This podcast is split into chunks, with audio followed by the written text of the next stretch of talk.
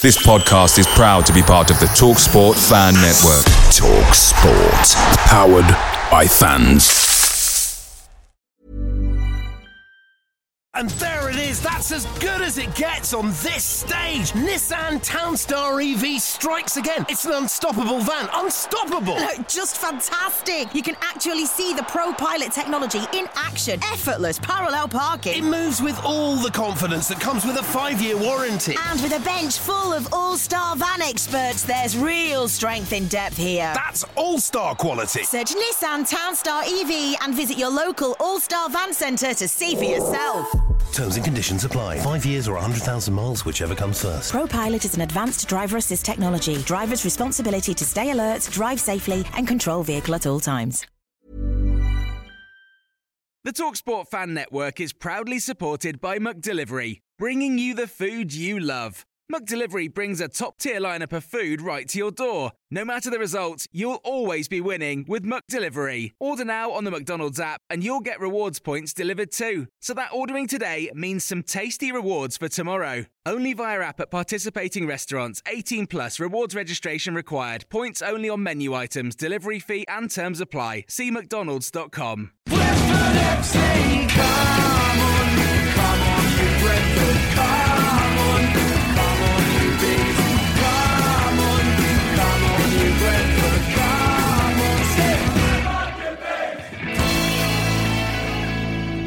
This is the Beesotted Pride of West London podcast, and we are in West London. We're in the heart of Tinderland, actually. We're sitting here in the Cross Keys pub. Myself and the characters, we've been chilling out here. We've seen a, a, a lovely woman just sitting here for about half an hour. And, um, well, she's been sitting here on her own. And uh, we are just thinking, oh, okay, she's sitting down there just pontificating. And characters just turned up and he's late for his date. And obviously, the sort of the Tinder app obviously sort of froze in the process. And then all of a sudden, it's like it's, it's amazing because if technology goes wrong, if Twitter goes down, people go into sort of hyper mode. You notice when WhatsApp goes down, people go absolutely mental. It's like, oh my god, WhatsApp's been down for 15 minutes. But Tinder obviously went down for, for about half an hour today, and they didn't quite meet up with each other. But now the meetup has taken place, and they have moved tables away from us because they've obviously noticed us uh, ugly. What was going on? It's, it's, it's three things we need to mention here. Is one, we could ruin it. um, two, we should have invited her on because she was using, you know, an, half an hour. She could have contributed something. Yeah. And three, he's, he's punching way above his weight there. yeah, that's it. So there's three points there anyway, and we've like I said, we've gone off kilter. But we like to go off kilter because, like you know, on the on the Wednesdays, on the days where things go horribly wrong, and things went horribly wrong last night, so we try to think of other things, don't we, Matt? Yeah, um, and um, we will obviously be giving you date updates as the podcast goes on. They've just clinked drinks. Drinking, clinking going on as well, um, which is all good. Listen, I'm Billy Grant, and like I said to you, I'm coming to you from the Cross Keys Club with my mates here. The Cross Keys is in Hammersmith, and we I walked in here today again, right? We, we, we, broadcast there from broadcast, you know what I'm saying? That sounds so official, doesn't it? We broadcast here from quite a lot. And uh, we walked in today, and, I, and we thought, actually, we really like, really like this pub, and the reason why it's a proper, proper, proper. Tinder pub. Yeah, it's a Tinder pub as well, but it's a proper backstreet boozer as well, isn't it? It's a proper boozer where, as you go, you go there, you meet. There's characters at the bar that we see here all the time. Oh, they they meet up, they meet up, they sit down there, they have a bit of a laugh, they chill out, uh, you know, and it's just one of those things where you sort of think. This is the kind of boozer where if your house was like two or three or five minutes down the road, you'd love to. You just pop in there, you speak, you, all the bar people know you, all the people around the bar know you. It's one of those pubs. It's an absolutely wicked pub. in Black Lion Lane in Stamford Brook, the old Cross Keys. It's the, it's the kind of pub that you would have a date if you were married. So you like you probably no chance of being found in here. So I reckon there's something dodgy going on. There's a massive presumption there from yourself, Laney. I mean, other people might decide to come here because they, they like the, the, the, the local feel that they get. They also feel much more comfortable as opposed to going somewhere else, which may have a disco lights and all that kind of stuff. The allied, isn't it? Yeah, it's very, it's very, it's very local. Um, there's, um, as you say, the, You, you said you you said you love this pub. I mean, I do really like this pub because we, we go to quite a lot of pubs. A lot of the pubs we go to are quite big pubs. There's quite a few of them on sort of high streets, whether that be Chiswick or, or whatever. And, and I like this pub. It's sort of tucked around the back, and um, like you say, it's a it's a proper locals pub. Everyone seems to sort of know each other, and they're. I mean, I, I, They even know us now, don't they? they were actually talking about sex when I came in. Um, the locals, there was some dis- discussion about about sex, and um, and they, they seem quite happy talking about that sort of thing in it. And, and they reeled you into the conversation, from what I understand. I, I, I ducked out of it. Talking about a local Phil, um, he's probably hoping he gets a bit of a. Anyway, we'll move on from that one anyway. So, so, so listen, listen, uh, listen, listen, indeed, listen. So look, look, we've had a two games um, where we've not taken in nearly enough point from the two games at the weekend. We played Cardiff at the weekend. We went down to Cardiff. Um, we took my car for the first time in a million years, actually, which was uh, it was a bit of a laugh.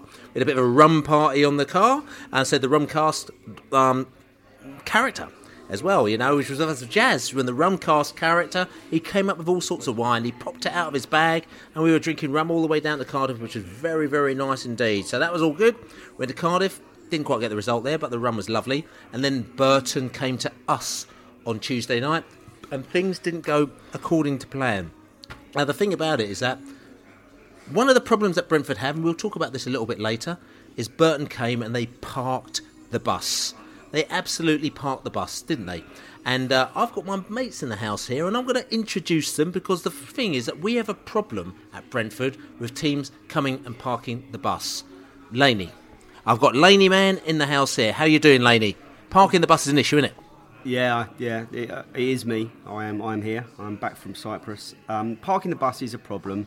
Brentford have struggled with this for a long time. A lot of people, a lot of clubs struggle with it as well. You know, it's not it's not just it's not just like teams like Brentford that struggle with this. It's teams like Chelsea when Man United want to park the bus. If you do, if you don't want to attack, if you want to set yourself up to defend and not concede, it's it's quite easy to do. But it very rarely works. It very rarely ends in a win. It ends in a draw sometimes. We struggled last night because they Burton. We knew what they were going to do. You know, they, they know that they're in survival mode. So so it, they didn't really throw anything that we didn't know was going to come at us. We just didn't. We couldn't. We, do, we couldn't provide or produce the moments of magic that really unlocked the game. Jozefzoon did did a bit of it, but you know that was just one example in the 90 minutes where we really didn't produce enough. So yeah, parking the bus is, is always a problem for Brentford. We, we need we need someone that wants to play us at football, um, and not all teams want to do that. The Allard, I mean, talk, I mean, talking about parking the bus. I know uh, yesterday, I mean, the Burton came, like I said to you, and they were parking the bus. Um, but you had an incident where somebody was also parking their bus in and around your zone. Is that right? Yeah, they, they parked it. They parked it on the driver's door. Um, it wasn't a bus; it was a truck. Um, little little traffic incident, shall we say, on the um, on the way to the ground. Um, obviously, I don't want to say too much. Don't want to prejudice the outcome of any um, future Court cases. court cases or so. Um, but yeah, obviously, you know, it was um, it was it was a very stressful um, evening getting to the game yesterday. Um, and um, wasn't wasn't a whole lot of fun. Um, and um, and then and then there was the game, of course, which um, made me think I, I, I might as well. Have, there's an argument I should have just turned around after um, getting hit hit by this truck. Um, but as um, as so essentially as um, as Lou pointed out earlier, and I and I, I have to give Lou some credit for this. Um, firstly, I got done by a truck, and then Brentford got done by a park bus. Ah, indeed. So basically, you got uh, so the truck parked into you, and then Brentford got done parking their bus as well. Yeah. Oh, well, not we did, but Burton parked their bus on us as well, which is, uh, quite bad actually. But anyway, listen. But what a question now about talk about parking, parking your buses or parking your cars or parking at football matches. Um, have there been any unusual situations? Uh, where you've parked and you've parked in an unusual place and think you've got away with it, Laney? Several, mate. You know, you, you know us. We've we've we've been there, seen it, done it for for too long. The, I, I remember parking my right. So, I bought a, a Beetle, Volkswagen Beetle. Yes. And it was it was it wasn't new, obviously, but the first trip I took this Beetle on was um, Bristol Rovers away. First, I think it was first game of the season at Eastville. Um, and we set off on the Friday night. We were going to have a night out in, Br- in Bristol, a few of my mates. Um, we got as far as the Newbury services, and there was smoke billowing out of this thing. The engine had blown. Whoever it, whoever I bought it off of had sold me a proper duffer. Um, so I ended up, we ended up sleeping the night in a service station. Um, we parked there for the night, and we had to. We limped down to Bristol Rovers. We won, I think we won, and then we had to get out of the game early because there were Bristol Rovers fans climbing up into the stand that we were in, and it was a little bit feisty. So yeah, I also remember parking at Bournemouth in the Freight Rover Trophy area semi. Um, that was dodgy. There was I was parked there, and there was people running past with bricks and all kinds of bits of tree, and that was that was a dodgy night. So yeah, parking. I remember also parking at Bristol City one year, and we were chased through the park back to our park cars and railway siding. So yeah, so back in the day, it was a little bit hairy. I'm just going to ask you because when we went to Cambridge, when we won the league that time, and I did that coach, which I was probably a little bit presumptuous because I bought like you know loads of bottles of champagne or bubbly on the coach, and I put it in the hold just in case we might have won the league. And then we got to Cambridge and we won the league, and then we came out and I went, "Hey, look everyone, I've got lots of bubbly," and everyone's very happy. But if we hadn't, it would have been a bit embarrassing. But if I remember rightly, didn't we just park literally the coach in the middle of a field? Yeah, no, it was, it was in the middle of it was in the middle of a field, and I, I, I have people were yeah, I have, I have, I have visions of people doing all kinds of things they shouldn't have done in the middle of the field. Straw hats, remember the straw hats?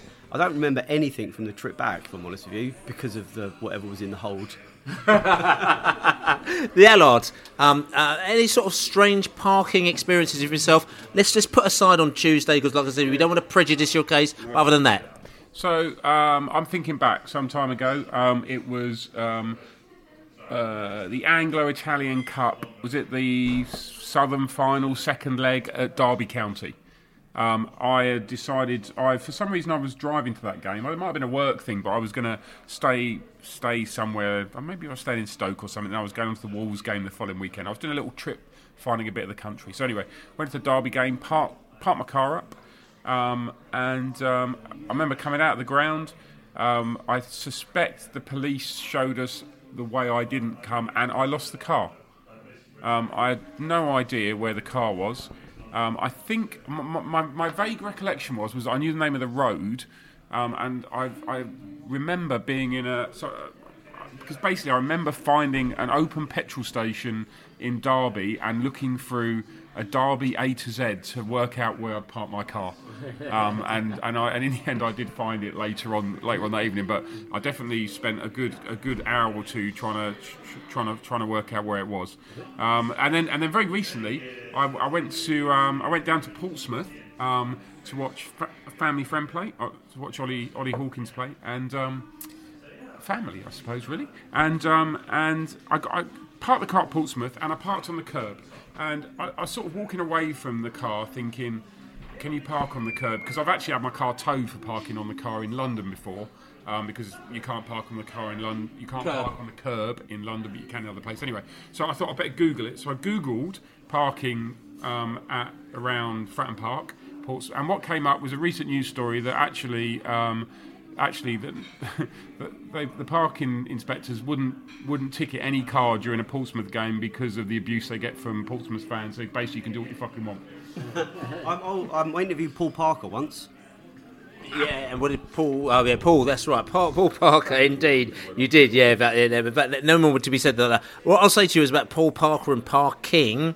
We've got quite a few stories about parking in and around Luton. Um, um, there's one one place, like I said to you, we went to is. Uh, near Luton, just on junction 12 of the M1, Toddington, all you Northampton Bees and everyone like that, you know this stop because, like, you know, it's on your way back home. Toddington, we always used to um, stop off at Toddington and stop off at the Sow and Pigs pub in Toddington for some ridiculous reason. I don't, I've got no, re- no, no excuse why, no reason why we used to sort of stop off at the Sow and Pigs. And um, I remember we walked in there one time. We were playing Luton in the Cup, and everyone said everyone Sow and Pigs. So for some ridiculous reason, everyone got down to the Sow and Pigs. The trains weren't even walking because well, that time I think I took a train, but other people drove. They parked up there, and I had to go to the Leighton Buzzard because the trains weren't working. We come across there. Um, if uh, uh, if Fleet John is listening as well, Leighton Buzzard Massive, you know all about that. So you've come from Leighton Buzzard across to the Sow and Pigs in Toddington. I remember we walked into the Sow and Pigs in Toddington and it was just full of Brentford fans. Like, it's not even really that near to Luton, but it was like full. Like there must have been about sort of 30, 30 or 40 of us inside there. And we walked inside this pub and looked around and we realised this pub is actually quite bizarre. And we called it that I Can See Dead People pub because if you've ever seen the movie Sixth Sense, there was like this kid kid inside there, and it was like really all that. Woo! It had a really kind of strange vibe to it as well, and there's There, a, a, kind of like a bla- it was a, like a blanket or a. It was like you had to kind of you went through the, the, the door of the pub and it was like you had to kind of get a pe- big huge bit of cloth out of the way. It was almost like a shroud. there's strange ornaments and everything like that, and it was all a bit musty and dusty, and it was just really. It looked like if you'd gone there at night, it, it'd have been haunted. You think this place is definitely haunted. It's a bit like that pub, that pub in Ipswich. What's that one called? Yeah, a bit like that. Yeah. Oh yeah, the Yeah. St Anne's or the, I can't remember what it was. The, the, the real ale pub, which is kind of like quite musty and dusty and sawdust on the floor. It was, wasn't quite like that because that that feels like that was that was made to. It's intentional. This place was not intentional at all. They felt this is the right thing to do. The Sow and Pigs in Toddington, and needless to say, we looked it up just now and it's closed down. So um, maybe the sort of the ghost from the Sow and Pigs has come up and it scared the locals away and everything like that. Other thing we used to do as well, talking about Luton, we used to. Um, not going to Luton because Luton wasn't the best place to drink. So we used to go to Harpenden, which is like quite a posh part just outside Luton, where all the football players used to live as well. We used to go to the, I think it was the Silver Cup in Harpenden, park up there, and I don't think we used to get a, a taxi into to the ground as you used to do. Is that right? Yeah, we used to get some sort of carriage. like a- yeah, no, we, we did that. We, um, you, you, you know, we, we choose not to drink in Luton. It was just, why would you? You know, it's just um, Luton's not a not a pretty place, is it? So uh, nice, you know, part of your football day out is to, to find a nice boozer, and you get outside of London and you get into sort of like Hertfordshire. You wanna you wanna.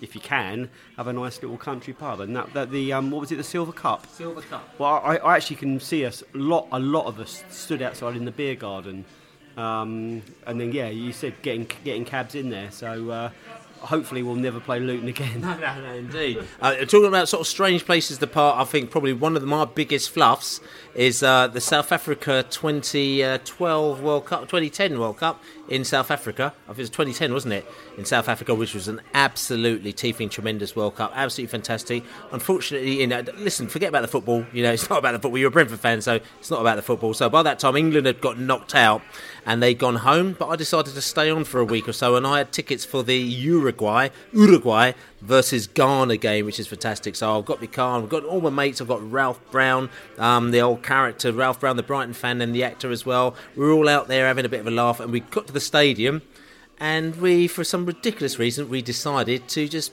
put our car down outside the stadium because it was just a great place to park. We put our car down outside the stadium, we went into the ground, um, and then when we came back out, of course, our car was gone because we had parked in the sort of no go zone. And so we had to end up going downtown, get a taxi downtown to uh, Johannesburg, and to get our car released because, um, yeah, you know, like I said, you don't think about it because at the end of the day, we just thought everything was right. Free, free, free my car. That's what we said to them, and in the end, we, we did do so. I mean, it was uh, it was a bit it was a major major fluff because you never do it here, but we thought. free, free, free Billy's car. Then they freed my car after I had given them lots and lots of uh, a South African rand. I think it was is the rand. Yeah, they've been randed right up. Anyway, we're going to round it right up. We're going to round it right up as we sort of move on. update. First date update. Actually, the first date drink. update. There's a second drink and there's a lot of chat going on. Actually, mm, actually, it seems like it's going in one direction at the moment now. The bloke is waving his hand and sort of kind of pointing in one direction, and she's just looking lovingly into his eyes. But anyway, we'll come back onto this a little bit later. This is the Beesotted Pride of West London podcast, and we're going to talk about the matches at the weekend. Saturday we played Cardiff City, and Tuesday we played Burton. And we didn't get as many points as we'd like to. We got one point out of six, which is not good enough as far as we're concerned. But forget about what we say. Go listen to the fans and hear what they had to say in the pubs, on the terraces, in the streets, and wherever else after the game.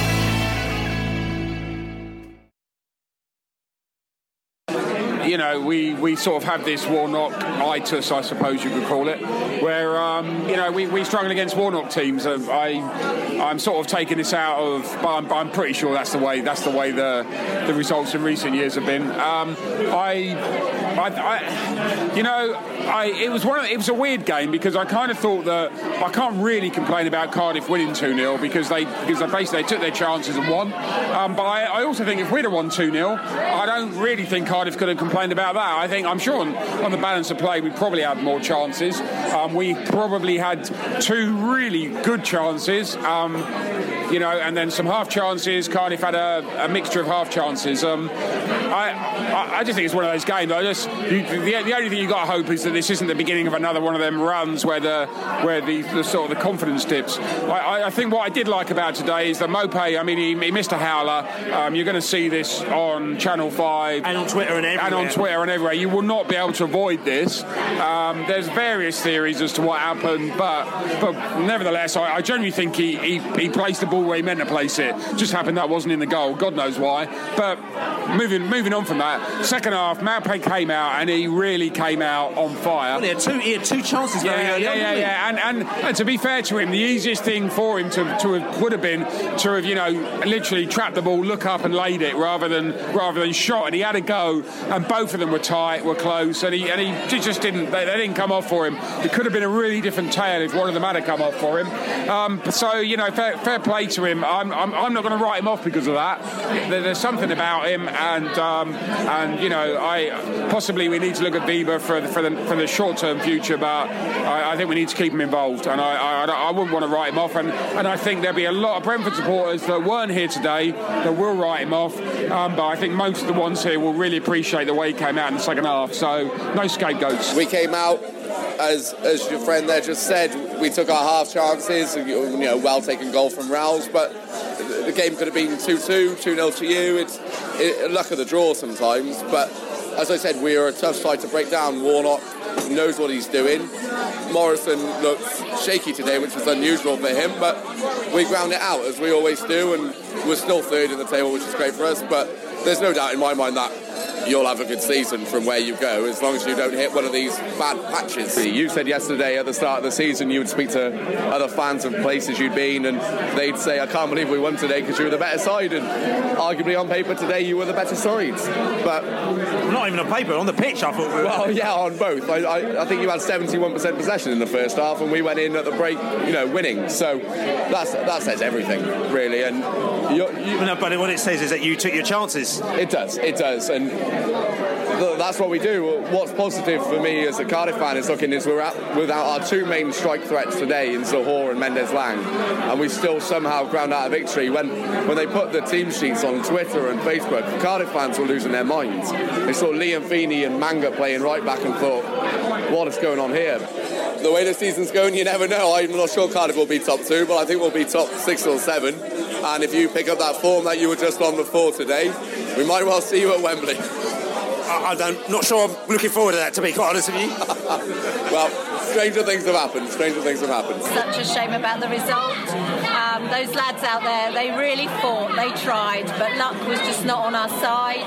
We obviously had the Maupay miss at the beginning, which was so frustrating. We had a goal uh, cleared off the line after the keeper had saved it and then let it wet, let it go out again. Um, but you know, the boys pushed and pushed. Um, I was really impressed with Canos, who came on the second half. He was, he was really, he was, we use the word potty for it, but he was really potty for it, wasn't he? Yeah, yeah, he was well up for it. He did some really lovely flicks over the defence. Um, his passing was really, he really was trying. Um, he was literally up there trying to get the ball.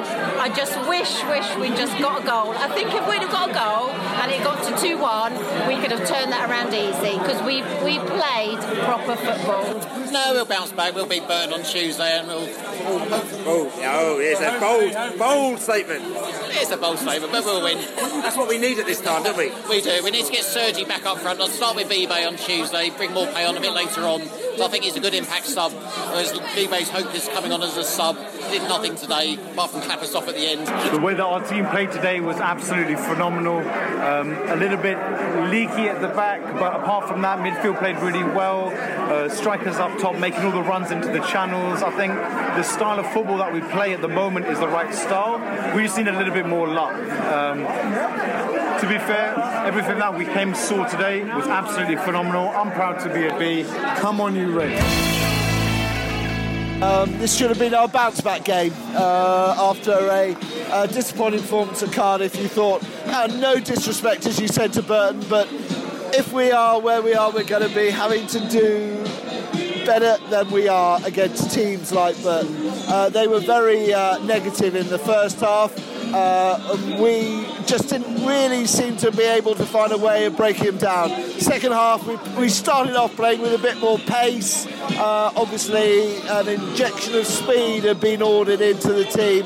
But really, uh, once we got that goal, we then seemed to almost sit back and invite them on to play. And Burton got theirs, and that was it. We never really looked like we were ever going to get a second.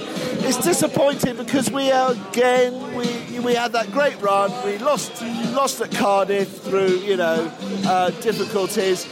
We have got to get together and at Griffin Park we've got to make Griffin Park a fortress and get results. I'm really disappointed with tonight.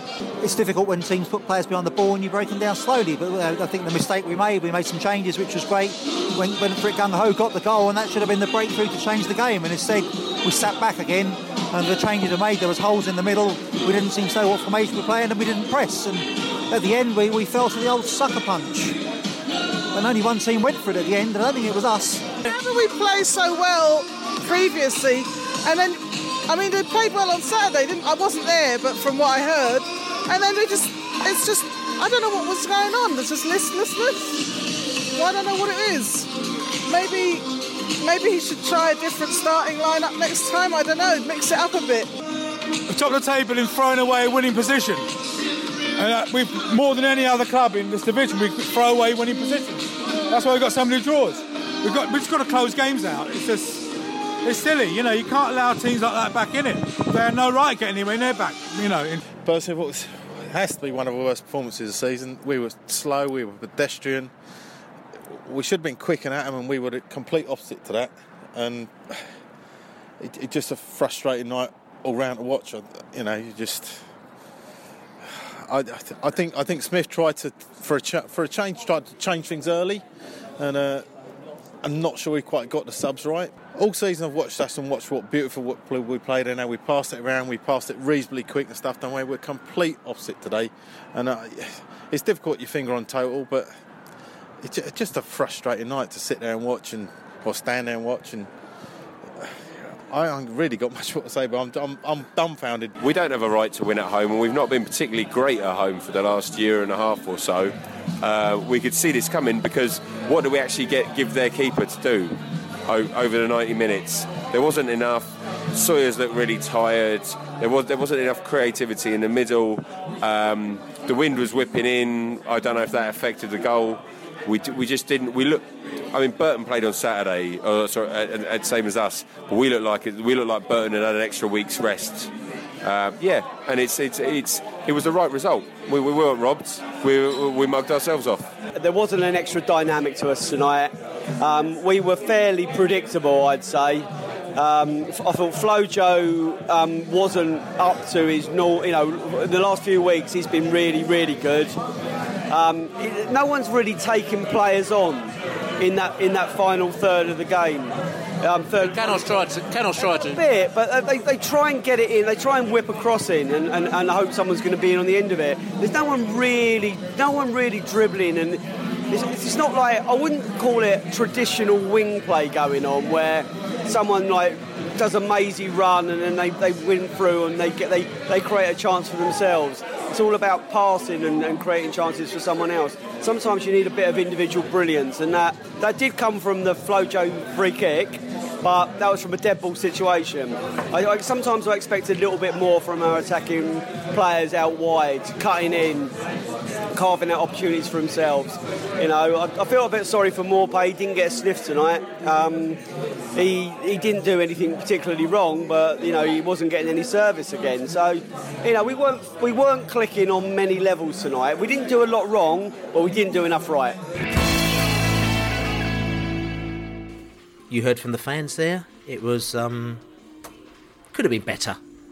People weren't overly joyous about well Saturday or Tuesday. It's interestingly because people were actually more upset about Tuesday than they were about Saturday. Because Saturday we played all right, and it could have gone either way, but we fluffed it. Cardiff took their chances, we didn't take our chances, and they won 2 0. But if Maupay, who we'll talk about in a minute, actually scored his goal, it could have been a different scenario altogether. but Tuesday, oh my God, that was just that's that was just a disaster really because Burton didn't really come with anything, and we should have put them to bed, and we really didn't do. So we were gutted about that, and we were unhappy. Um, but it's interesting because there's some people that are actually happier than we are in this pub at the moment now. There's chortling and there's laughing, isn't there? It's guffaw. There was a there was a shared moment there. Definitely, first shared moment we've witnessed Yeah. is um, obviously first date, first date blind date going on, and um, yeah, she she was very very appreciative of his comment there. It was it was, it was a joke. a joke. Yeah. Can you can you guess maybe what the content of that joke was? I think that she was talking about Neal Maupay at um, Cardiff on, on and um, she just like just burst out laughing. I think I think that was. Yeah, the I think context he, it. he got. He, I saw he had his phone out, didn't he? And he was just. Yeah. No, I, don't- I didn't think. I thought he didn't. I think he actually kind of actually just talked her through the actions. He got he got up and he just sort of kind of kicked, and then he sort of like went in a different place than he was actually put his foot. Spasm. Yeah, indeed. But anyway, so coming back to that, look, um, Cardiff. We've listened to what the fans had to say. Um, there's not a lot to be said about that game because it really did hinge around one moment which went viral on the internet. Neal Maupay. He was in front of goal. He should have scored. He didn't score, but this isn't the sort of typical he didn't score scenario because this was a really bad didn't score scenario. If you have not seen this, I don't know what kind of ostrich you are with your head in the sand for the last few days because this has been all over everywhere. You know, on football, football on five. You know, football on five are absolutely coating Brentford for this. Colin Murray was loving this one, and he replayed it. You know, if you look on the internet, it was being retweeted everywhere, sort of hundreds of thousands of times. Unfortunately, Neal Maupay has been taking a bit of a coating for this one, but hey ho, professional football, and that's what happens. It wasn't the best miss in the world, was it? The Allard. It was very. It was uh, bizarre because because I was we we were right we were right in line behind him, so we I, I could see him lining up, and um, and I confirmed this with the guy directly behind me. Maybe it was our exact angle, but he actually shaped never to shoot in the goal. He shaped to shoot wide. Now I, I- there was some suggestion from Warnock that you know he was sort of maybe trying to fake something. We could, uh, Warnock something about his eyes. I don't even know what he's talking about, but but I, he. I knew before he kicked it, it was going wide because that's where he was aiming. Um, that's what I can tell you that I saw. I can't begin to tell you why I think that was the case. Um, yeah. And and I mean, and we just say that Maupay, he, he got he's he he is he's got it in the head, hasn't he? I mean, he's got it quite quite badly all around the internet. People are saying your career's over, you're finished, uh, terrible player. I mean, they. I really think they don't, don't, they don't know anything about him. The fact is, he's only been in this country for sort of two or three months, and uh, there's also quite interesting sort of uh, conversations going on on the sort of Twitter timeline, um, sort of Facebook, and just in general. You know, I'm saying in the pub and everything like that with with with, with Maupay as well. And the interesting conversation was, um, I think it stemmed from in fact, Broadcast Moose, as he calls himself, or Moose from Talksport, who who put a tweet out, and the tweet basically tagged in. And if you don't do social media or Twitter, basically you can actually tag a player in, which by putting an at before them, which means that they actually see what your comment was. And in effect, he said that you know Neal Maupay he missed an absolutely horrendous chance, and even I could have scored that. You know, and he said something about I'll go down the training ground and I'll have a word with them about it. And a lot of people took umbrage to that. They weren't very happy with that. They thought manners wasn't in effect because Broadcast Moose, who goes around and tells everybody that he's their friend, I'm the friend of all these famous people, goes in and he's kind of like, you know, basically put the dagger in the heart of something when everyone knows Maupay had a really bad miss. So you don't really need to. But the question that we put out there is that do you really, on social media, when you get scenarios like this, need to tag in players because, um, you know, do, you, do they really need to know this? Do they need to be tagged in? I think I think back in the day it wouldn't have made any made any you know relevance at all. It wouldn't have been a fairly insignificant comment. But the thing is that you know social media and Twitter and Facebook is is so prevalent and it's so um, a central part of people's PR and their lives and the, and, and the way they express themselves that it really was like rubbing his nose in it. You know, Maupay, you know, it's- like really rubbing his nose in dog shit. He, he didn't need to. He didn't need someone with 20, 30,000 followers to to, to, to ridicule him like that, and it, it was a ridicule. To, to comment about the miss is fine, but I think the the, the, the atting in of the individual was like it was it was needless. It, it, he should he shouldn't have really done it. Um, Maupay Maupay doesn't need to be reminded of you know of what he did, and, and, what, what what he did was kind of miss on a on a on a huge scale, and you know I'm tr- I'm trying to find a way that finds a finds a way that the player's not defined by that. So for anyone that doesn't know Brentford intimately, they'll always remember Neal Maupay for that miss now. He needs to now prove that he's a better player than that, and that's down to him. And I, um, I'm really glad that Dean Smith played, started him on, on Tuesday night. Didn't work out for him, he didn't get any service whatsoever. So um, he, he, didn't, he didn't sort of rectify it with a goal, but from what I've seen of Neal Maupay, you know, he's 21 year old. He's represented France at every level, bar full cap. He was St Etienne's Young Player of the Year last year. We have we have grabbed one of Europe's really promising young prospects there. Let's not be let's not be arseholes and write him off. Let's give him a proper chance. Yeah, he, he missed a howler, a howler, but you know, he's, he's he, he will live on. Let's let's go back to let's, let's go back to tagging players in though. I'm going to say to you because this comes back to the social media world. You know, some people say if you live by the sword, you die by the sword. So at the end of the day, is that if you notice there's certain players, like say for example Jake Bidwell. Jake Bidwell has never been on social media. So like when he kind of did that, you know, when Hotter took him out um, last season. You know, Hotter took him out, and uh, but Jake Bidwell was just like kind of whatever, and people came and abused, but he wasn't actually bought into it. So at the end of the day, is that if you want the uh, plaudits, and I'm, I'm being devil's advocate here. If you want the plaudits here, and you're going out there and people say to you, you're a fantastic player, and this is what Broadcast Moose has gone out and he said his argument is, people turn around to you and they give you the plaudits, say, you're a fantastic player, we think you're really great, and they put you on social media.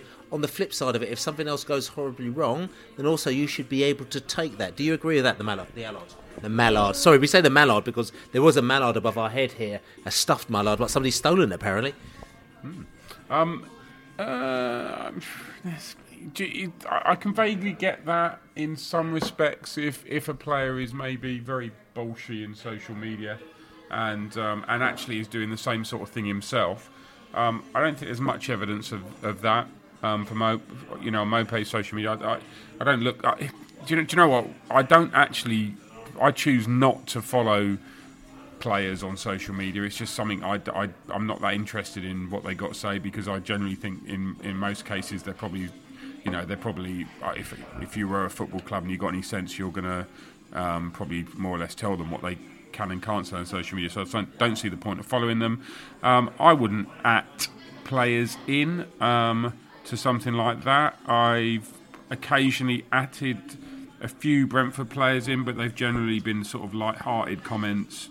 Um, so I, I, I get that if, if somebody sort of gives it the same sort of stuff, and th- th- then maybe there's a little bit in that. Um, but but I don't, I, don't see that from Maupay. Um, I just think it's to be honest, it's it's a. I mean, what an easy target for him to pick on. Ultimately, um, lazy, lazy, lazy journalism. Um, I don't really know this bloke is. I can't bear talk sport. I don't listen to it. So I don't. I you know I, I didn't even know he was somebody particularly famous. I've heard his name a few times, but.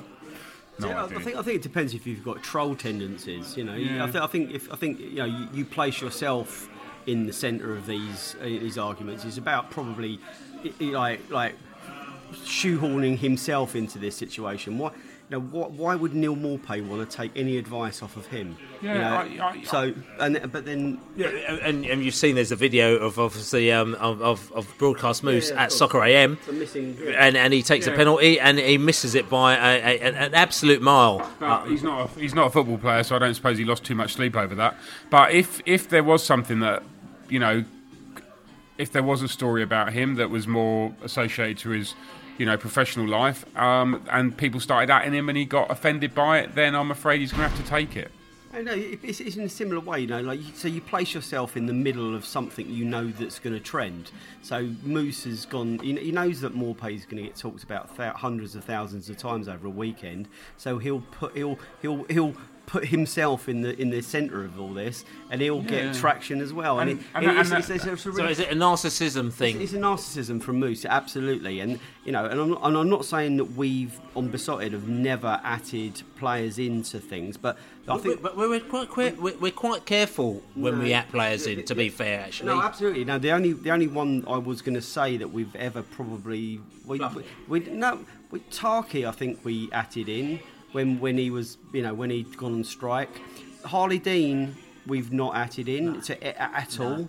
Um, but he still did come and Yeah, no, ask no, a few course, questions of of, us, even though he wasn't No, at it but in. you- But social media is about you should be able to speak about whatever you want.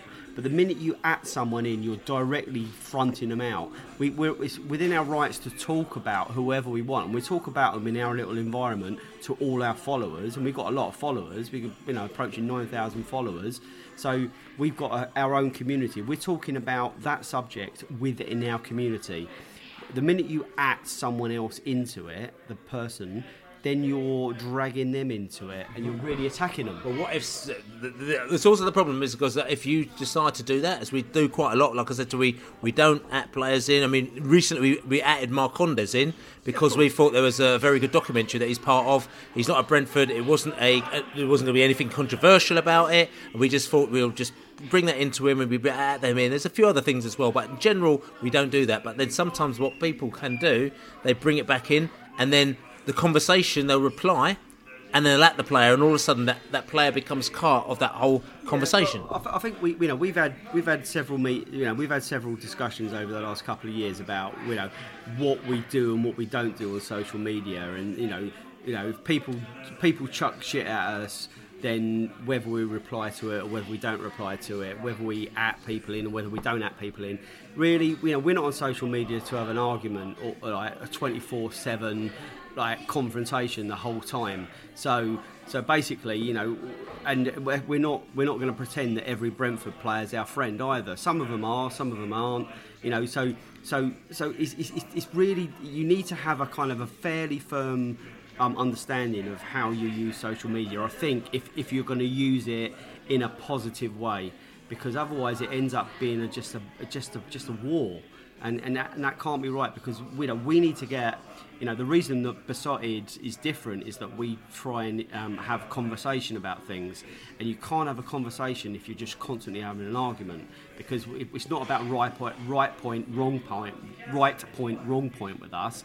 It's about including everyone's opinions and then working out trying to trying to evaluate what what is the, the what is the the, the correct outlook on things, and that, that, you have to you have to um, absorb everyone's opinions to get that. So I, think that's what we do. We're we're kind of inclusive, but we, we it's, it's, it's the manners philosophy, Bill. To be honest with you, it, it stems back to that. You know, I'm not going to say Moose. I really enjoyed your program on Tuesday night. You know, I, I'll, I'll tweet that, but I'm not going to say Moose. Your wife's having an affair. You know, what, what, what what's the point in? You know, that's just like, why'd you do that? You know, it's you don't rub people's noses in it. it I, I don't see. I don't use social media like that. And, and- again, like I said to you, not sitting down there again. This is all about opinions. This is you know personal opinions, ladies' opinion, I I love opinion. Different people use different things in different ways, and you know we, we that's that's the nature of the beast, as they say. Other people may use it in other ways. You're not sa- sa- sa- saying that you'll go out there and you'll wag your finger and say you shouldn't do that. Personally, there's certain things that we kind of wouldn't do, and you sort of think that why would you kind of do that? Per, uh, one personally thing that I just don't, I think is kind of like, and we say the same thing on the terraces as you do with social media. On the terraces, we think we come from an era where we made up songs, we sang songs, we, we sang songs that were unique and quite different, and probably had a little bit of humour on them.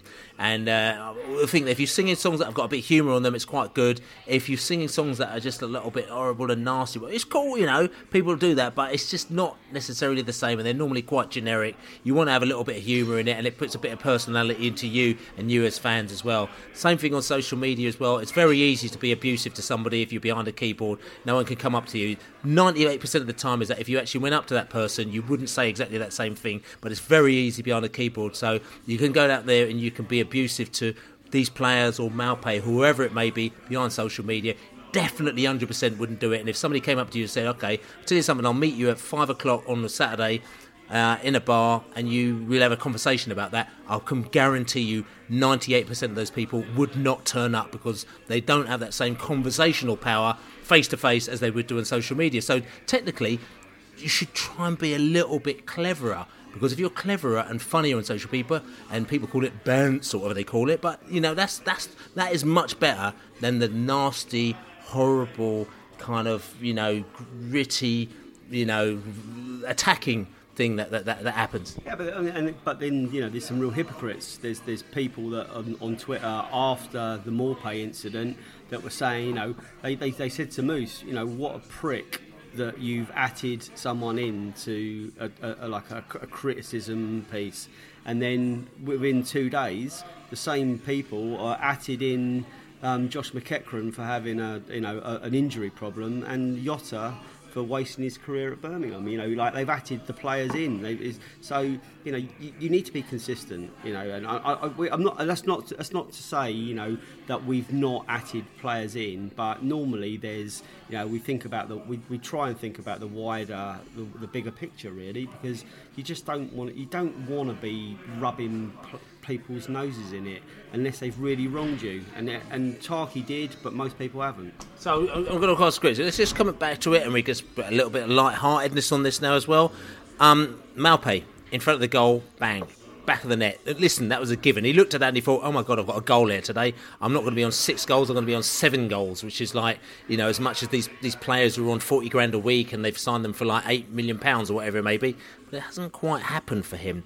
Now, I'm going to ask you guys: Is there been anything that you know, any situation you've been in where you've had something that you thought was in the bag, but in the end of the day, you ended up missing out on?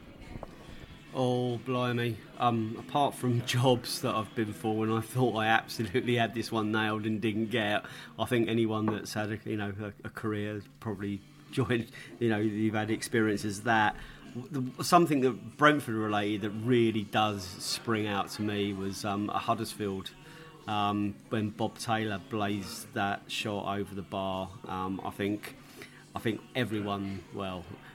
there is a famous photograph which is in the 125 years book where it shows half the away end jumping up and down and half the away end with their hands in their heads or their heads in their hands um, because they, they've seen what he's done. So I think that I think that was a, a, moment where I, I was actually personally celebrating a goal and it wasn't. So I thought he could not miss from that position, but he did. So yeah, he, he pulled he pulled the um, the veritable uh, the, the bit of bit of poo out the fire there. The, the allies. Um, I suppose I have to go to the um, hmm, the o- the Yeovil playoff game. Um, I, I, I know we sort of came to that game in a bit of a weird way, but I just I thought it was in the bag. Um, so much that we were going to a gig afterwards. Um, we are going to see Noah and the Whale um, afterwards, and I was thinking it'd be a brilliant way to celebrate. Um, you know, I mean, obviously I'd rather be drinking with you lot, but but nevertheless rock, I can fit with some rock. chirpy indie rock, and um, you know, and um, and and I remember going you know, the sort of getting the tube after the game, and it just, and it just didn't feel like how I expected it would feel, and then go into the gig, and um, and I think I think maybe we both had Brentford colours on, and as we went into the gig, the bloke who's taken taking the tickets off us said, "Oh, are you Brentford supporters?" And I detected a slight twang to his accent. And I was like, "Yeah." He said, "Oh, I'm a Yeovil supporter. Uh, enjoy, enjoy, enjoy your night." cheers. Cheers, cheers. And, and for, for, me, uh, and for me, I'm, I'm going to have to do a revelation, and I don't know if, if there's not many two people, too many people have told about this actually, um, but it's quite bad. Um, but um, one one after one weekend, I went to Denmark for the weekend. It was to Copenhagen actually, where our good friend Puns is, and I went to Copenhagen for the weekend. And I, I went there because I had a, a bit He's of a replaced. Yeah, yeah, that's right. He was being replaced, but not that time. And I was being um, I have I, I went there for a, a liaison and I went there with a liaison with a uh, with a with a with a with a female friend of mine. Yes, it was a liaison. Yeah, it was a, it was a lovely weekend I was going to be having with a with a female fr- friend of mine that I you know we'd met friends. so anyway, we had a we had, a lovely night. We had some bit of food, a bit of drink, and everything like that. And went to a nightclub, met some characters out there, and everything like that. And then then afterwards we went back and you know, and things sort of proceeded to happen as they were. And and, and to be quite honest, with you, and to be quite honest with you, uh, as I followed that, and I, it, it was actually a little bit too much because it was all good, but it was quite intense. You know what I'm saying? And I went there for a nice weekend, and it was very good, but the intensity was a was a little bit too hardcore for me. So. So the following morning, I- woke up in the morning and I thought, actually, I've got an- another day of this activity. There's one or two things I could do. I, I, and I looked at the fixtures, and Brentford were playing, um, um, but were playing um, Kingstonian in the FA in the FA Cup. Ron Nodes, you know what I'm saying? So I sat down and I thought, tell you something. I can go through all of this again, which is which is lovely, but it was quite intense. You know what I'm saying? Another 24 hours of intensity, you know, or I could go to the Kingstonian FA Cup game. And I just thought, trust, trust me, Kingstonian FA Cup game, we're going to win this game. And I'll be honest with you, it's like, I- I'm not sure if I could take this intensity anymore because there was, a, there was all sorts going on. I'll tell you something, between sort of one in the morning and seven in the morning, there's all sorts going on that. To be honest, I just didn't think I could handle for, a, for another night. Yeah, I was scared actually. I really was scared. So I ended up. You got a number? No, uh, I ended up booking a plane ticket home. Uh, I looked at the fixtures, booked a plane ticket home, and I remember as I did that, and I, I just did the old. Uh, actually, I just remembered I've got an appointment or a meeting, uh, and just left, you know. And I remember going to the airport, and I met Dan Jackson, who listens to this podcast, and he can verify this. He saw me at the airport, and he said to me, "Hello, Bill, what are you doing?" And he was out on a stag weekend, and he saw me, and I was going, "I'm going back to the Kingstonian game because of." Activity, like I was saying. And so, of course, I went back to London, went to the Kingstonian game. We got back there and we got beaten. I think it was at 1 0 or 3 1 or something ridiculous. So we actually got knocked out of the FA Cup. So if I was a little bit more resilient, I could have actually. You know, What- taken what that. is this, acti- this activity, this, ac- this old activity. So I saw it anyway. So I, I saw John. So John Terry's mum was on. Um, No, no, anyway, we won't talk about that anyway. So listen, but anyway, that, that, that is my thing. But let's let's let's go back to the let's go back to the well, let's go back to the let's go back, let's go let's go back to, let's go back to the classics, shall we? So anyway, look, listen, yeah, as we um, listen, as we said, the intensity, yeah, the intensity. So look, um, Dean Smith, to be fair, he, uh, he he said that he, it seemed that every free kick, throw on, and corner seemed to take about a minute. So apparently Brentford actually the ball was only in play for 54 minutes of that game, and Dean Smith actually said that if I had got that game, I'd ask for my money back or something like that. He just said it was a ridiculous game. The ball was out so much, like they, they managed to control the game. The ball was out. I mean, that was, that that's not a great scenario. I mean, I didn't actually really notice that to be honest with you. It's probably the run to be honest.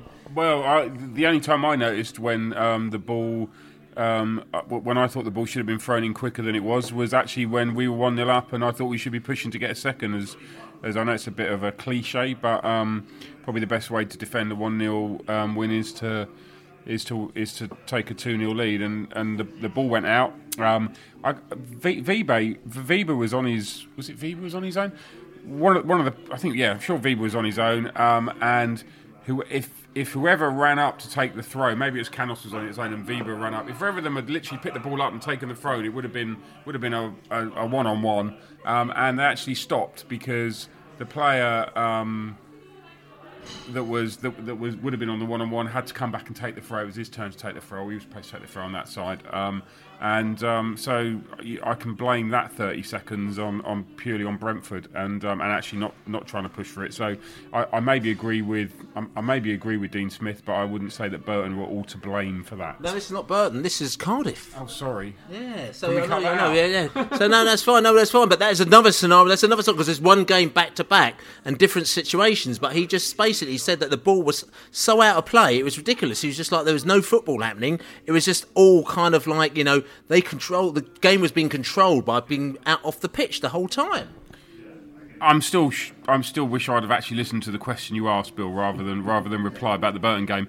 Um, but yeah, I mean, I, I, I want to talk about the Burton game. I don't want to talk about the Cardiff game. Okay, right, there you go. The lady. Yeah, I, I don't give a fuck about either game really. I want to know about what happened in this Denmark. So intense. What does that mean? Listen, listen.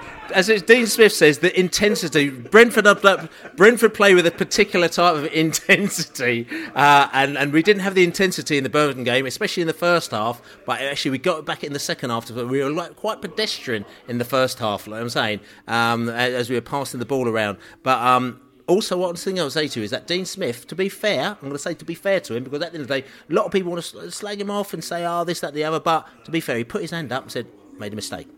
Made a mistake in the Burton game. Um, I picked the wrong team. The players were, t- and we laughed about it in the post-match podcast. Remember what I said? Um, maybe the players were tired, and we like, mm, they can't be tired. He did say that. Yeah. And, um, I, there is there there is a worry. It, it, I'm not again once again I'm not kind of like saying anyone's right or wrong, but there, is a there's a real um, worrying tendency that we're, we're only ever we only ever seem to be two kind of less than brilliant results away from people in calamity mode, and we, we've been on a run of we've been on a, a really decent unbeaten run. We had three wins on the way into the transfer into the sorry I keep saying transfer into the international window. Um, which put put us in contention, and, and I think we, we, we all hoped that we would sort of come out of the international break in the same vein, and that's not happened. Um, none of us are happy about it, but you know we, we, we're not going to be we, we're, we're really not in sacking manager mode, are we? Re- I mean, honestly, you know I, know I know that there's always a you know the, the stats show that he has runs of wins and then and then sort of like um, poor runs as well, but. You know, I, I'm, I'm thinking you know he's only ever been involved in, in sort of small operation, um, small small club teams. You know, it's, it's Walsall now Brentford, so you know it's it's you know it's, it's not like he's at Man United having these runs. He's when he's got like billions of pounds to spend. He's he's where he is, and I, I, I got a feel. You know, he, he, I think he suits us for the moment. Wait a minute. no, Uh, so yeah. So also, I mean, Flojo. I mean, Burton game as well. Flojo, wicked. Uh, Florian Jozefzoon. If people don't know who Flojo is, um, but Flojo, absolutely fantastic free kick. Again, we talk about our free kick coach, and people laughed about it, but our free kicks have been wicked in this season. We scored some absolutely teething tremendous free kicks this season, and this was another one of those ones where Flojo's second goal of the season as well from a free kick, if I remember rightly, and this one he just like basically goalkeeper didn't even move. Beautiful, beautiful key free, free kick, free kick, curved it all the way into the corner, and it was fantastic free kick. However, afterwards he, he legged it off and he dived into the dugout and, and he, he went for somebody in the dugout and we've got no idea who he went for. Who- who- The Allard, I mean, you were the closest to it. Uh, What was going on there? Can I just check? We are talking about the Burton game, right? Yes, Yeah. that's right. Yeah, he didn't score in the uh, in the, the Cardiff game because no one scored in the Cardiff game, not even Maupay. Um, so who who? Well, it was weird, wasn't it? He just sort of jumped in the dugout and congratulated somebody who I assume may have been the free kick coach, um, but I don't know if he'd be sitting in the the, the be sitting in the dugout. Um, It wasn't I- Thomas Frank, was it? I, it wasn't Thomas Frank, no, because I did check that, and Thomas Frank was actually standing up celebrating the goal. Um, I believe in the little, you know, squarey rectangular. Maupay, okay, so it was a French. Is there anybody else? No, no, because um, Barbet was on the pitch, so there's no one else French in the dugouts, was there? Um, no. Um, um, so I, I I kind of thought about it. I thought who would who else would take the? Fr- it wasn't obviously wasn't Barbet because I thought it could have been somebody that wasn't wasn't on the pitch or was on the pitch to let him take the free kick and, and he scored. But Barbet was on the pitch, so I thought maybe I, I, I couldn't really come up with it. All I could think was maybe it was like maybe it was the seat that Sam Saunders used to sit in when he warmed the bench many many times, and he went and sort of ran in there and sat on the Sam Saunders bench after scoring a great free kick. Uh, Liberal, Liberal Nick was in the dugout last night. He went straight over to Liberal Nick and he and he kissed him on both cheeks for his um just for his in, intellectual insight into the game. Okay. Well, we, we, we, we, well, we'll have to. We haven't really yeah, helped yeah, this, yeah, have we? yeah, we, we haven't solved the issue as well, and we, we're not quite sure if that is exactly the case. But what we're going to do. John Terry's mum? No. Um, and what we'll do is that we will tell you something. We'll try and see if we can get a little bit more insight into that, and if we can talk about it on next week's podcast, we will uh, we will let you know as to whoever Flojo was celebrating with about when he scored that goal, because obviously he was very. Very happy. Um, any uh, any Dutch? Any sorry, Dutch? Any Dutch? Any Dutch players? No, and this any other Dutch? this Oh, Bjelland was on the pitch. no, music um, Vibe might be. It's No, not this- Dutch. no, this no, Sorry, Bill, we- so we- Flo- so, so, so far, Sorry, so, so French, far, the last French. three minutes we've had him as French. yeah, now we have established he's Dutch, Yeah. but now we're calling the Danes Dutch too. Eh, br- brilliant, Bill. I'm loving I've this. I've got to say, you've got you've got bittersweet symphony going on, which reminds me of just boring England matches. Yeah, anyway, we, listen, this is not something we're going to go into, but at least they've qualified yet again. Six successive World Cup, is it? But anyway, hey, we won't even go in there. You know what I'm saying? Where's Italy? Oh, see you later. Anyway, listen, this is the Beesotted Pride of West London podcast, and tell you something, we may have to go for a walk in a little bit. Emiliano Marcondes. This is a player who's probably not very familiar with 99.9% of people in the UK. Even most Brentford fans probably don't know who he is. People who keep on touch on social media and Twitter and that, you know, they've got an idea. But if you go to most Brentford fans and you say Emiliano Marcondes, they have no idea. They have no idea that this player is actually coming to Brentford in January to join us. We signed him. So if you actually look on his profile on Soccer Base or any of these things, he's actually down as a Brentford player that he signed and he joined us in the summer, but he's still playing for his Danish club Nordsjælland, and he will be playing for them until the 31st of December, and then he joins us on the 1st of December. He's been on fire this season for Nordsjælland. They were top of the league, so they were above FC Copenhagen, they were above Brøndby, they were above FC Midtjylland as well for a lot of this first half of the season. He's scored 10 goals so far this first half of the season in the Danish um, Superliga as it is. So he's been doing really well. And, you know, it's interesting because we're trying to work out what kind of player he is. They seem to be playing him almost like a striker, but for me, what I can gather, he's more of a number 10. Scored 10 goals so far this season. The season's not even halfway through in the Danish Superliga, and he's playing against some big, big sides. Now, if you've noticed, listen, if you go into beesotted.com, we're going to write an article about this where we'll be able to link it and we'll be able to tell you about all this stuff. But um, Mark on this, he's got documentary. There's a documentary. We talked about this probably about six or seven months ago. About no, probably at the beginning of the season about Marcondes signing for Brentford. This was a Danish documentary which has come out, but we haven't seen it so far. And then all of a sudden, it's popped up on somebody's uh, Facebook feed or Twitter feed or something like that recently. It's actually up on uh, YouTube. And we looked at that documentary and we tweeted it out a few days ago and we watched it and we thought this is a very, very interesting documentary. We put it up on Facebook. So if you go to the Beesotted Facebook page, just scroll down a little bit, you'll see the documentary there. We'll also put it up on beesotted.com as well, the documentary there. And it's a really, really interesting insight into us trying to buy Marcondes or buying Marcondes in the end. And um, you get a lot of views from that. You know, the first thing I said to him is that he seems to be a very, very nice guy. He seems to be sort of a kind of level-headed guy as well. His agent is, seems to be very level-headed, so he's not one of these agents that you know they go out there and go, "Let's go for the biggest deal. Let's go for the biggest deal." Because if you see on the documentary, they got a deal in from Turkey apparently, which is even bigger than what we offered them, and they didn't go for it. And also, from what I can understand, Brøndby from this documentary as well, they were going in for Brentford, and they were really we were battling. This documentary is about the battle between Brentford and Brøndby, who are probably the second biggest side in Denmark and uh, the battle between us and them to sign this player who's a Danish player, and he's just like Brøndby. They want me. They love me. They, they- they're after me. They've give they've given me such a great offer and everything. They've told me how I fit into their side. But you know him coming to Brentford and how we had to convince him to come to Brentford as opposed to Brøndby. It's a really interesting documentary, and it really shows Brentford in a completely different light. And we talked about people like um, Martin Samuel who is the journalist who I don't even know. He's at the Mail. I think he probably still is at the Mail. Um, Martin Samuel. I know Martin Samuel from years ago when he used to be the sidekick to Rob Shepherd when I used to go to all the England games. And Martin Samuel used to work for Rob Shepherd before Rob Shepherd went to jail. And I used to talk to Martin Samuel all the time. You know, have a little bit of laugh. I haven't spoken to him for a couple of years. He's on quite a few videos from the World Cup in 2002 and and all sorts in 2006. I saw him in Sweden in 2000. Um, I know him. You know, I know the character. He's, he, he, you know, it was all good. It was a bit of a laugh, but obviously he's elevated himself.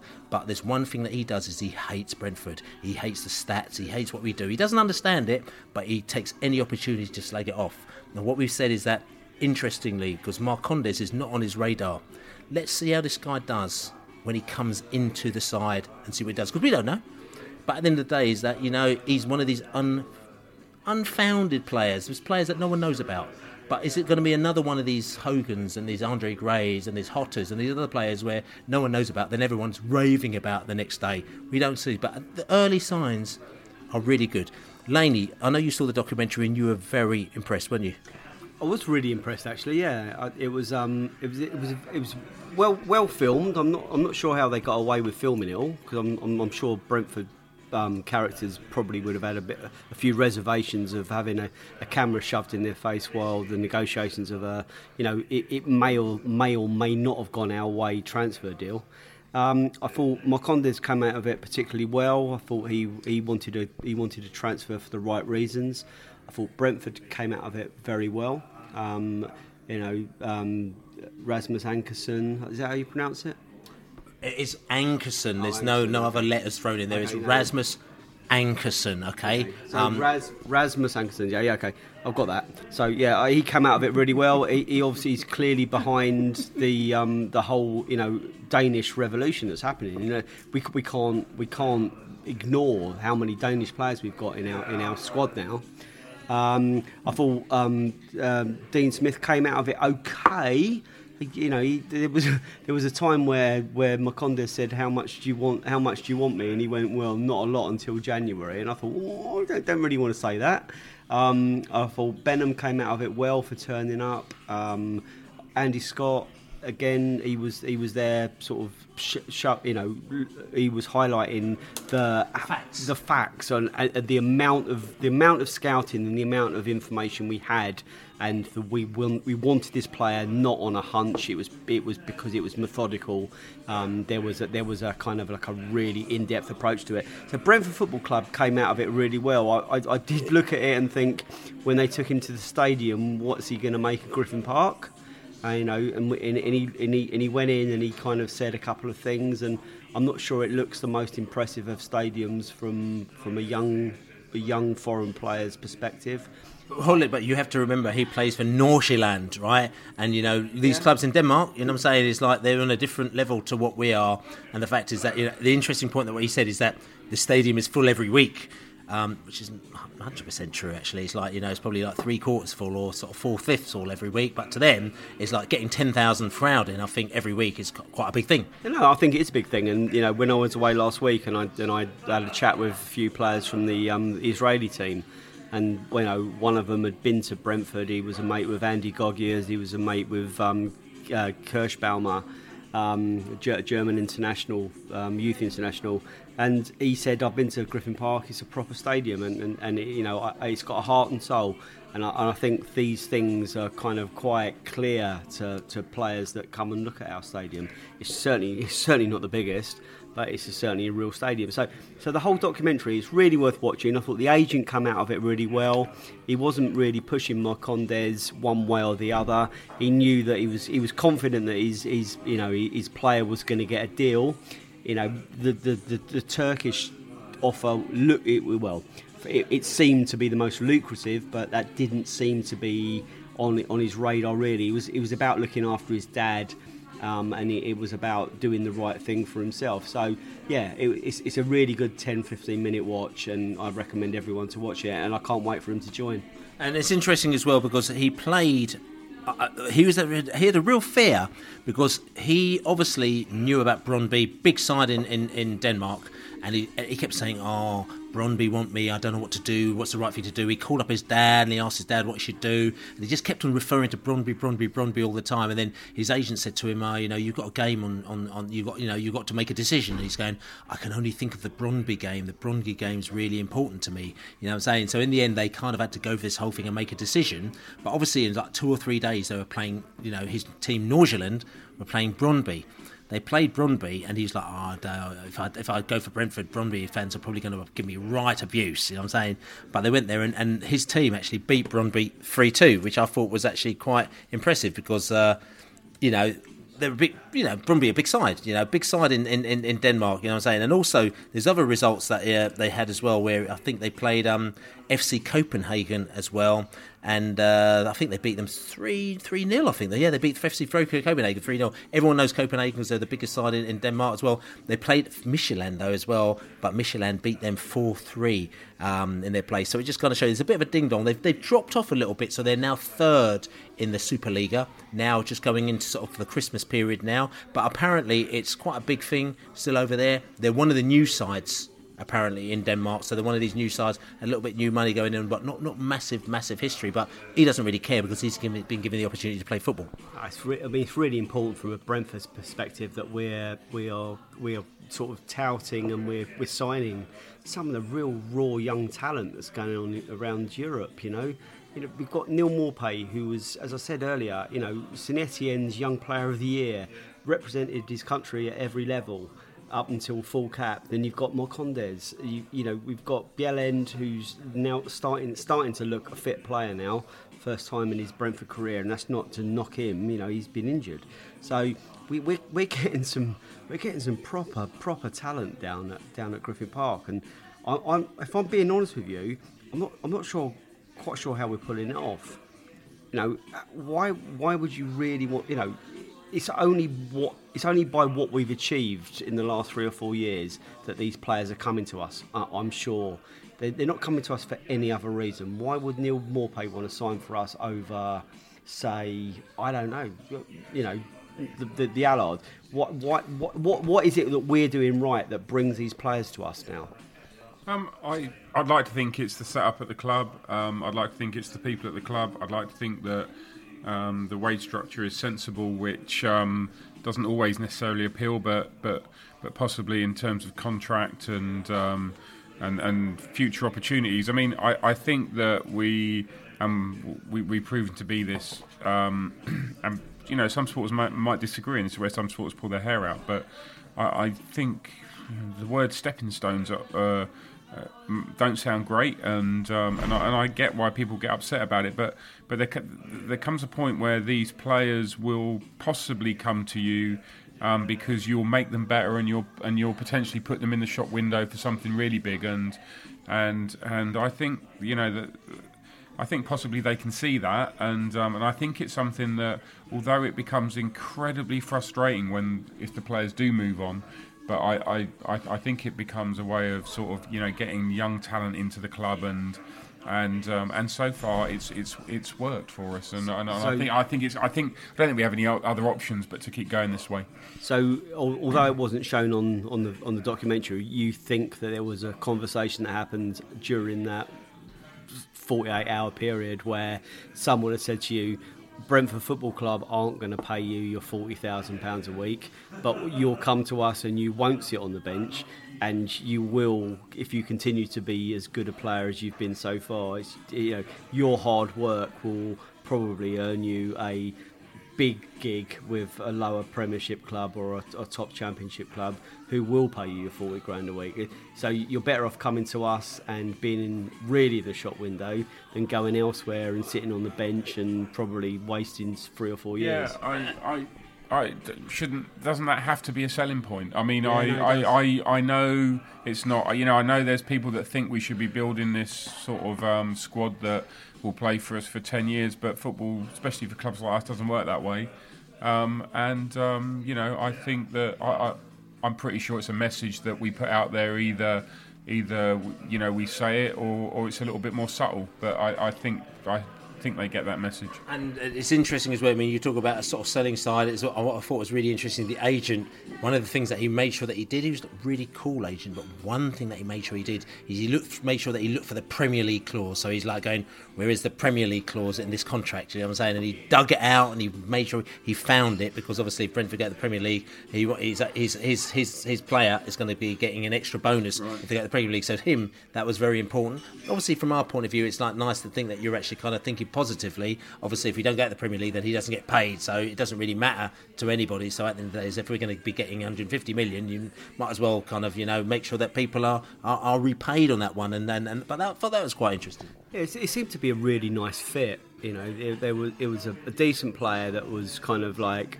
um, looking to be loved and then there was a, a, an agent that really wasn't trying to get a deal at any price for his client. And then there was a club that was, you know, trying to trying to get a, a you know a great great talent and and to bring them in. And um, I, it just seemed a really right fit, and I, I, don't know how many kind of I don't know how many of those players you can you can find. I don't know how what a rare breed they are, but you know it, it all bodes well.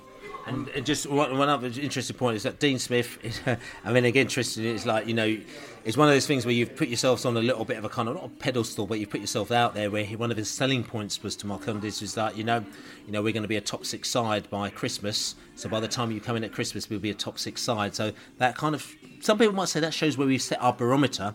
The other argument is that you know if you're going to be trying to sell a player, you're not going to tell him, well, we're going to be in, we're going to be 20th in the league. You need to come to us. So that's our selling point for that. But you can see where it is, where Brentford are probably thinking at that time. Tell you something, if we can get there or thereabouts, at the end of the day, what we're 10th or 11th at the moment now. Yeah, we we drew to Burton, but at the end of the day, we're only probably two points away from being on the edge of the playoffs now. So if you get another little run on, you know, you're you're on the edge of the playoffs. Three three wins in a row, you're probably Very. you're probably very very close to the playoffs, right? Very. You know, so we're going to be there. You know, we could be there, there or thereabouts at Christmas. Then Marcondes comes in, and you never know because I mean he's scoring goals, but he, he might have to go on the bench for a little bit and acclimatise. But, but he might hit the floor running. And they said to him, "We want you to hit the floor running," but he can only hit the floor running as much as he can do if he, he knows the league. But if he hit the floor running, and all of a sudden he's scoring six goals in the first his first three games, it's a different story altogether. Very very disappointed they didn't say there's a pub on every corner. 'Cause I, I know you get one chance to sell this club, and no one said there's a pub on every corner, and I'm, I'm gutted. Gutted. Listen, there's a pub on every corner. We know that. But at the end of the day, we're in a pub. We're at the Cross Keys in Stamford Brook, and there's a little bit of um, courting going on, as they Date- call it. Date, date update, Bill. Date a- update. yeah, we have to give a little bit of a date update. And Barry, Barry, Barry, Barry Ashby. This is for the older lot out there. You know about the Barry Ashby blind date thing. But listen, there's been a blind date going on over the moment here. But I tell you something, I think that beside Pride of West London podcast, we might actually have to go and First marriage. yeah, we might have to just take a little bit of a walk and see if everything is all good. So this is the listen listen podcast, and you know, as you know, there's been all sorts of activity going on. We're in the the, the Cross Keys in Hammersmith, absolutely teething tremendous pub, and there's a bit, been a little bit of Tinder action going on. We believe, you know, there's been a couple that have met, and uh, they're really good. But we're going to try and see if they're going to come onto the podcast. So we're going to have a little we're gonna have a little chat with them today. So so excuse me, hello, we're doing the, podcast today, and- and we want to say that you know, do you know anything about Brentford Football Club at all? Nothing at all. No. No, Sorry. No. Do you know about Brentford Football Club at all? No, not at all. So listen, listen. What we're doing is we're talking about them because basically, you West London, we're West London as well. Yeah. Yeah, we're West London as well, and we think that um, we, we, we, we, tr- we like to bring up the area and talk about how great it is, all the things in the area, including Brentford Football Club, and we, we'd like you to come down. You know, if you'd like to come down there because it's an absolutely brilliant place. It's a fantastic. People come down there and, and they'll accept you as part of the community, and especially as, as, a, as, as a couple and everything like that. And I just wonder, is this is this your first date? Uh, yeah, it is. Um, Yeah. Okay, and how's it, how's it going? No, it's, it's, it's, how, how's it going? It's not too bad. Yeah, it's fun. It's fun. It's good. Listen, tell you something. I mean, we're not trying to intrude or anything like that because at the end of the day, we're talking about football here, and you know we, we don't talk about this and that. But what we want to do is that we were trying to include you to make sure that you come down to the mighty mighty bees because you will really really enjoy it. And uh, if would you like to accept our hospitality and come down maybe in a couple of weeks' time? You know what? It sounds tempting, but I've got to be honest with you. I'm a rugby fan. I don't really watch football. I hate to say it, but it's, it's true. I'm not not into football at all. I'm really sorry. Okay, that's not a problem. I'm just asking you. but Obviously, you've got your date here as well. But if she said that she was into football, she wanted to go, would, would you would you go with me? Are you into football? You're not not at all. No, no. Okay. So listen, listen, listen. There's not a problem at all. But listen, this is the mighty. This is the Beesotted Pride of West London podcast. Anytime you want to come to, like, we'll give you a number. You can come down here. Um, I'm hoping that you, everything goes well tonight, and and, and we, we're giving you your best of best of luck. Is it all good? All's good. Yeah. All's good. Okay. En- enjoy yourselves tonight. Thank you very much. Thank you. Thank you. Thank you. Well, um, it's quite an interesting situation here with uh, the characters, uh, the rugby man. He wasn't interested in coming out of Brentford, so um, But yeah, that's all right. It's just all good. But um, I think the date's going well tonight, When- and uh, which is all good. it's just it's all good. yeah, and it's um, which is all good. Curtains. Yeah, it's all it's all it's all over. Yeah, they're, they're chuckling away in the corner there. But listen, listen, listen. We like to try and bring people together. We tried our hardest to get them down to Griffin Park tonight. Um, not tonight, but today we offered our handout. Just said it's part of the community. Um, you know, listen. At the end of the day, if you're rugby, you, you can't be closed-minded. You think, actually, tell you something. This is quite a good opportunity here. Um, know, which is all good. But listen, anyway, this is the beesotted pride of West London Tinder uh, collecting massive. Monday, QPR, big game. We need to speak to somebody about QPR. So let's go over to the QPR podcast massive and see what's going down. So not Saturday, but we're talking about Monday because Sky TV have decided that we are the big game for a Monday night. So they moved up to Monday. So we are chilling out on Saturday. But Monday we have the big game, QPR away. Brentford fans, 2,000 odd of them are going to be going down to Queen's Park Rangers to see whether or not we can get ourselves back on track against the Rangers. QPR played Derby last night and they were even less successful than we are in getting points. Zero points against the Derby team. So uh, they need to get themselves back on track. Brentford, Burton on Tuesday night. Terrible, terrible game, and we only got a point there. But at the end of the day, listen, forget form goes out the window because when we play Rangers, it's a different scenario altogether. So what's been going on in the Rangers world? We've got no idea, but we thought we'll talk to the man from the QPR podcast, the Finney man, Paul Finney. How are you doing? I like that, the Finney man. That's got a ring to it. it's better what Brentford fans normally call me, but there you go. You alright? Yeah, I'm not too bad, man. How you doing? Last time we saw you, you were drinking lots of pints with us in a podcast a year ago now, and uh, I can't believe how time's gone so fast because, uh, well, we gave you a good bashing that time, didn't we? How we all laughed. So uh, yeah, but it's Yeah, all good. But listen, the Finney band, listen, that's all in the past now because at the end of the day, it's, it's a different day. On, on Monday, it's it's an even playing field again, and and, and anyone wins. uh, You know, in it, first past the post and all that. Well, yeah. I mean, our problem is that we're not scoring enough goals and we're letting too many in. So, yeah. And I went to Derby last night, and that was that wasn't the best. And um yeah, so what what way to re- resurrect ourselves and to do an almost Moses like magnificent rise, like a phoenix from the flame, and and beat Brentford? Um, because we really really don't want to get tanked by you lot again. It's just getting embarrassing. No, and it isn't. And I'm just going to come back to that because you talked about getting tanked by Brentford. I mean, I know we played you in the cup, which you might have said was a inconsequential cup, the uh, the League Cup or the Carabao Cup, as they call it, a bit early in the season. But we gave you a right good smashing in that game. Now, you weren't expecting that, were you? Um, I, I listen. I, I exp- a bit of QPR fan. You never know what to expect. Good, bad, indifferent, tanked. In the League Cup, yeah, we do expect to lose every single cup match and probably get tanked along the way. But don't forget, we lost a car plant in the FA Cup years ago. Yeah. So yeah, but I mean, it was it was two B sides really, wasn't it? A mixed match, and you know both sides went out. But you should never lose lose to rivals in West London, even though you're technically in Middlesex. I'm sure you've heard that one millions of times. Yeah. That badly. That's so, and it hurts to keep losing to Brentford and Fulham the way and the manner that we do really hurts. And uh, Yeah. we want no more pain. We just want glory, which will probably Okay. be the first three minutes, and after that we'll probably just panic. All right, okay. Well, listen, well, no more panic anyway because I'm sitting in the pub here in the Cross Keys in Stamford Brook and we're having a right laugh. Actually, there's all sorts of Tinder action going on in the corner there, which we're going to go and check out. We've checked out as ready. There's what? beforehand. Oh, there's a little bit of a Tinder date going on, which we've been monitoring. You know what I'm saying? But we'll, we'll yeah, we'll go into that How does anyway. that- how does- how does that- how does that work?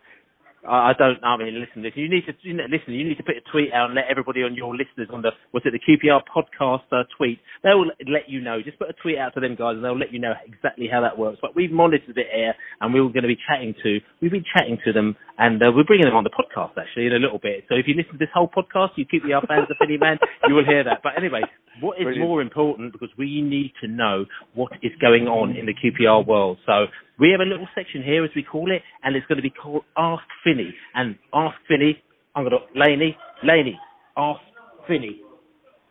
Hello, Finney. Can can I Yeah. can I ask you can I ask you a question? You can ask whatever you want, as long as it's got nothing to do with Tinder. I'm grand. Uh, it's, it's Grindr. Um, so, so, so, um, so, so, Jake Bidwell. Yeah. Did you bid well? hey, have you worked in that all day? Because that's Yeah, good. I've been- I've had a week, bad, that. week, week, week working that one out. You've, So- you've had a couple of You- seasons, really, but that, that's not bad. Um, yeah, what was he like at Brentford? better than he is at QPR. hey. Yeah, he's, he's not having the best of seasons, to be fair, but then... his, his, you know, his heart's his heart's not in it. If I'm, if I'm being fair, I'm, I'm not, you know I know I know him well enough. He didn't want to go there. He's only going there for the money. He, he's got he, he doesn't he doesn't care for your heritage or anything. I reckon. I mean, I, I I can't imagine many footballers sit down these days and have a a history lesson on whatever club they join. But yeah, that but yeah, I mean, he listen. I'm sure he's a lovely fellow, but if he went in January and and, and I don't think people are going to be waving hankies. That's for sure. No. Okay. Well, I mean, I, you know, we, we we he was part of he was part of our promotion. He, he, he will always have a special place, but um, he's he's tarnished himself by going by going there. If I'm honest with you, but um, I'll see you. I'll, I'll see, yeah, tarnished. I'll, I'll, I'll, I'll, I'll, I will see you on Monday. We'll have a drink and um, let's let let let the um, best team win. It's going to be us. um, it's, it's the Allard. The Allard. I like that. That- Hello, Paul, mate. How are you? I, I'm a bad big man yourself. Yeah, all right, the Finney, but I know him as Paul. I've, I've, I've, I've we we met, we've had beers, but all right, the Finney. Finney, ask Finney. Um, so I'm liking this the Finney thing. It's, it's it's kind of a bit American football style, isn't it? yeah, Kind of bit, uh, yeah, yeah, yeah. a It's good. It's good. weird. Yeah. So we just we've just spoken about um, um, Jake Bidwell. He's obviously um, I've, I've got no idea what's been said, but a, a big misfit at QPR. Um, so I'm going to ask you, and we did this recently about Brentford players. Who's the biggest misfit that QPR have ever signed? And when I say misfit, it doesn't have to be a rubbish player. It just needs to be somebody that probably was good, but signed for you and was a misfit, and then he went somewhere else and was probably good too. Well, the, the the one that springs to mind, obviously, which didn't start well, many years ago, we signed Mark Hateley, who came on. Oh, yes, to- I like this. To Yeah. say, but the the night he signed, he was introduced to the crowd at half time on crutches, and yep. it never got much better than that. To be fair, so yeah, he's probably the biggest misfit for the fact that he was an arrogant git.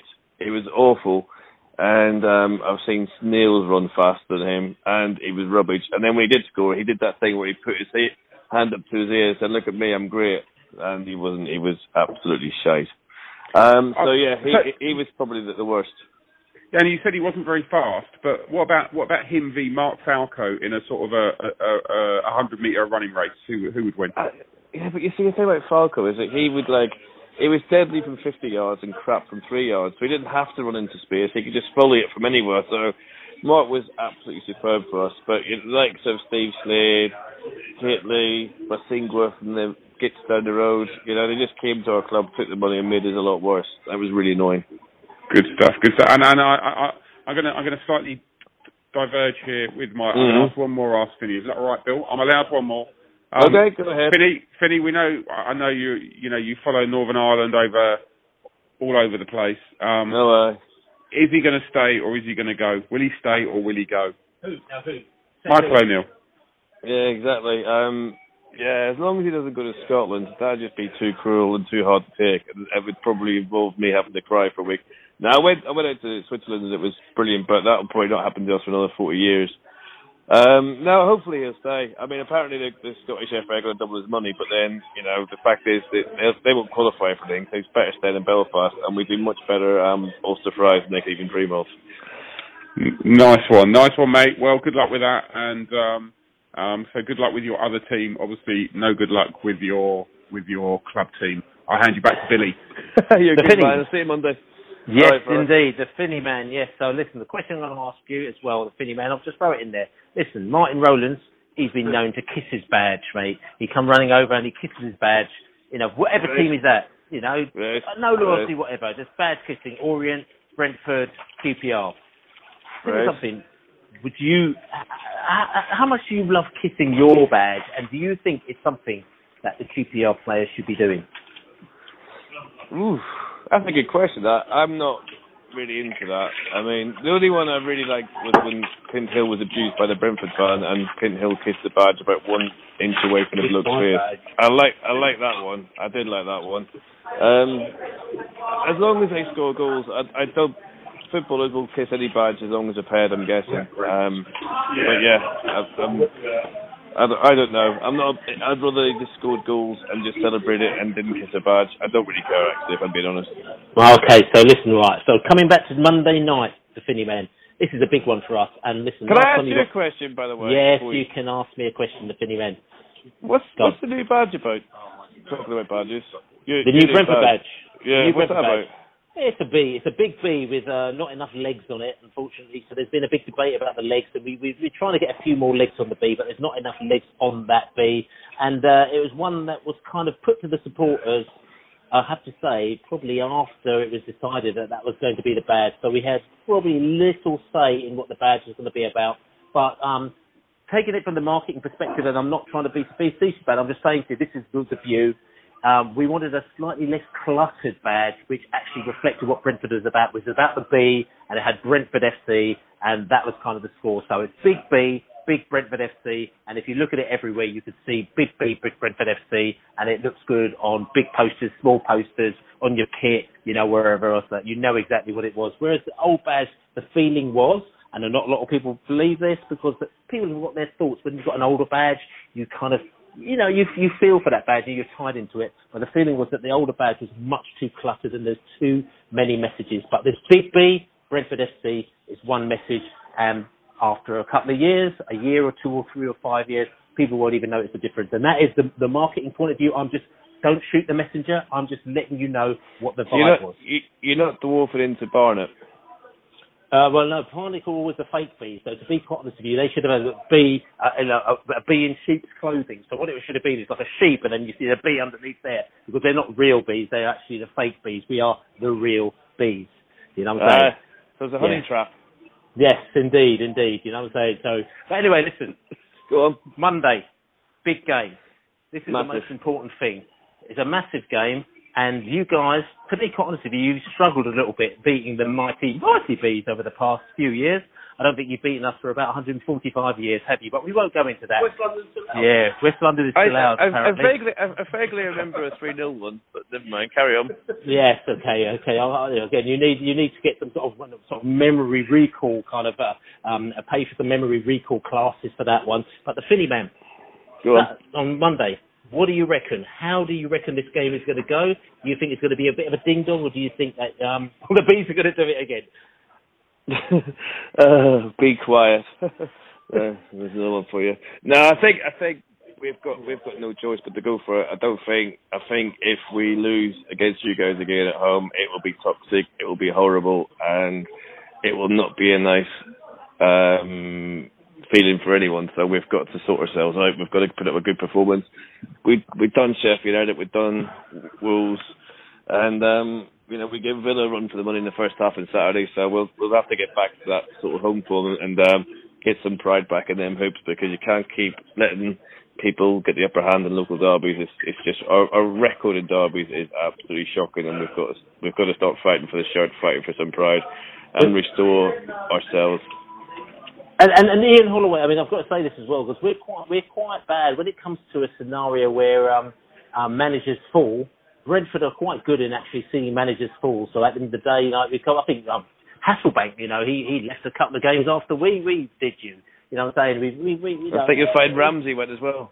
Yeah, Ramsey as well. So we're quite good in playing teams, and next minute we know that the manager will go down. Do you think? I'm not saying it's going to happen. Is that this is a bit of a kind of Holloway is thinking, listen, I can't lose to Brentford because if I do, I'm going to be in a right predicament.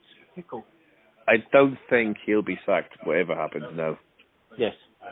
So no, I don't think the I don't think the QPR are in a position to be sacking anyone at the moment because there's so many things going on in the club behind the scenes and what they're trying to do, re- reinvent themselves and get away from this spending money and going nowhere. So we're not going to spend money type thing. So I'd I'd be amazed if they sacked Holloway, um, even if we lost a massive amount on, on Monday. I don't think it's on the cards. I think he's got until at least the end of the season. I'll be amazed if they sack him before then. Unless Okay. he's into relegation zone. Okay, so I'm going to ask Finney. Give us a score prediction. I'm I'm I'm going to put my my neck in the line and say uh, three 0 Rangers because we, we we need a big performance. We need to get out there and we need to put you guys back in your place. The Finney man, 3 0 to the QPR. Listen, we're going to come back and, and we're going to have a little thought from our point of view what we're going to think it says. But listen, the Finney man, Monday, we'll see you for a beer before the game. We'll have a good laugh, man. we'll have a good chat, and uh, we'll take it from there. And uh, as we say, come on, you bees. And uh, good luck with your Tinder. Hey, we'll have a look. Just check in a bit later, mate. All right, all good. All right, everyone. Goodbye, everyone. Take care of yourselves, lads. Yes, the Finney man. He's not quite sure what's going on there. He's a little bit nervous, but he needs the result. They need the result. Of course, we need the result as well, but at the end of the day, we got the upper hand because we've had so many results against QPR. Even if we lost this time, we'd still be. We'd still be. West London is still ours, isn't it? Still ours. It's still ours, you know what I'm saying? Which is all good, but that's not going to happen because, listen, we, we're, we're potty for it on Saturday. But before we say that as well, just a couple of other things as well. End of season social. Beesotted Pride of West London bees up in the brewery. Fuller's Brewery. Tell you something, absolutely teething tremendous. We've got Kevin O'Connor, King Kev O'Connor. We've got Big Bob Taylor. We've got Marcus Gale down there as well. Plus, we've got other guests as well. We'll be announcing very soon. Complimentary beer, as we you say. Mean, you mean Christmas? You said on the end of season. We, you mean Christmas? I do mean Christmas as well. I was thinking towards the end of the season, but this is not the end of the season at all. This is our Christmas booze up in the Fuller's Brewery as well. Like I said to you, we got some booze, we got some complimentary booze as well, as well, which is part of the package to Fuller's and beside we're going to give to the fans who come to this one. So it's going to be a right laugh as well. Plus we've got entertainment, we've got all sorts of stuff going on. Last season was wicked, right laugh. Tickets were went on sale last week. They flew out, but there's still some. Just go to the beesotted.com website, see the besotted social link. Just click on it, and you can go and buy a ticket, and it's all good. Be great, great. And I'll tell you something. Talking about end of season, and this is the reason why I had it on my head. We've actually already we've already got a big, massive, massive guest for the end of season social, which is going to be on the fourth of May. Huge.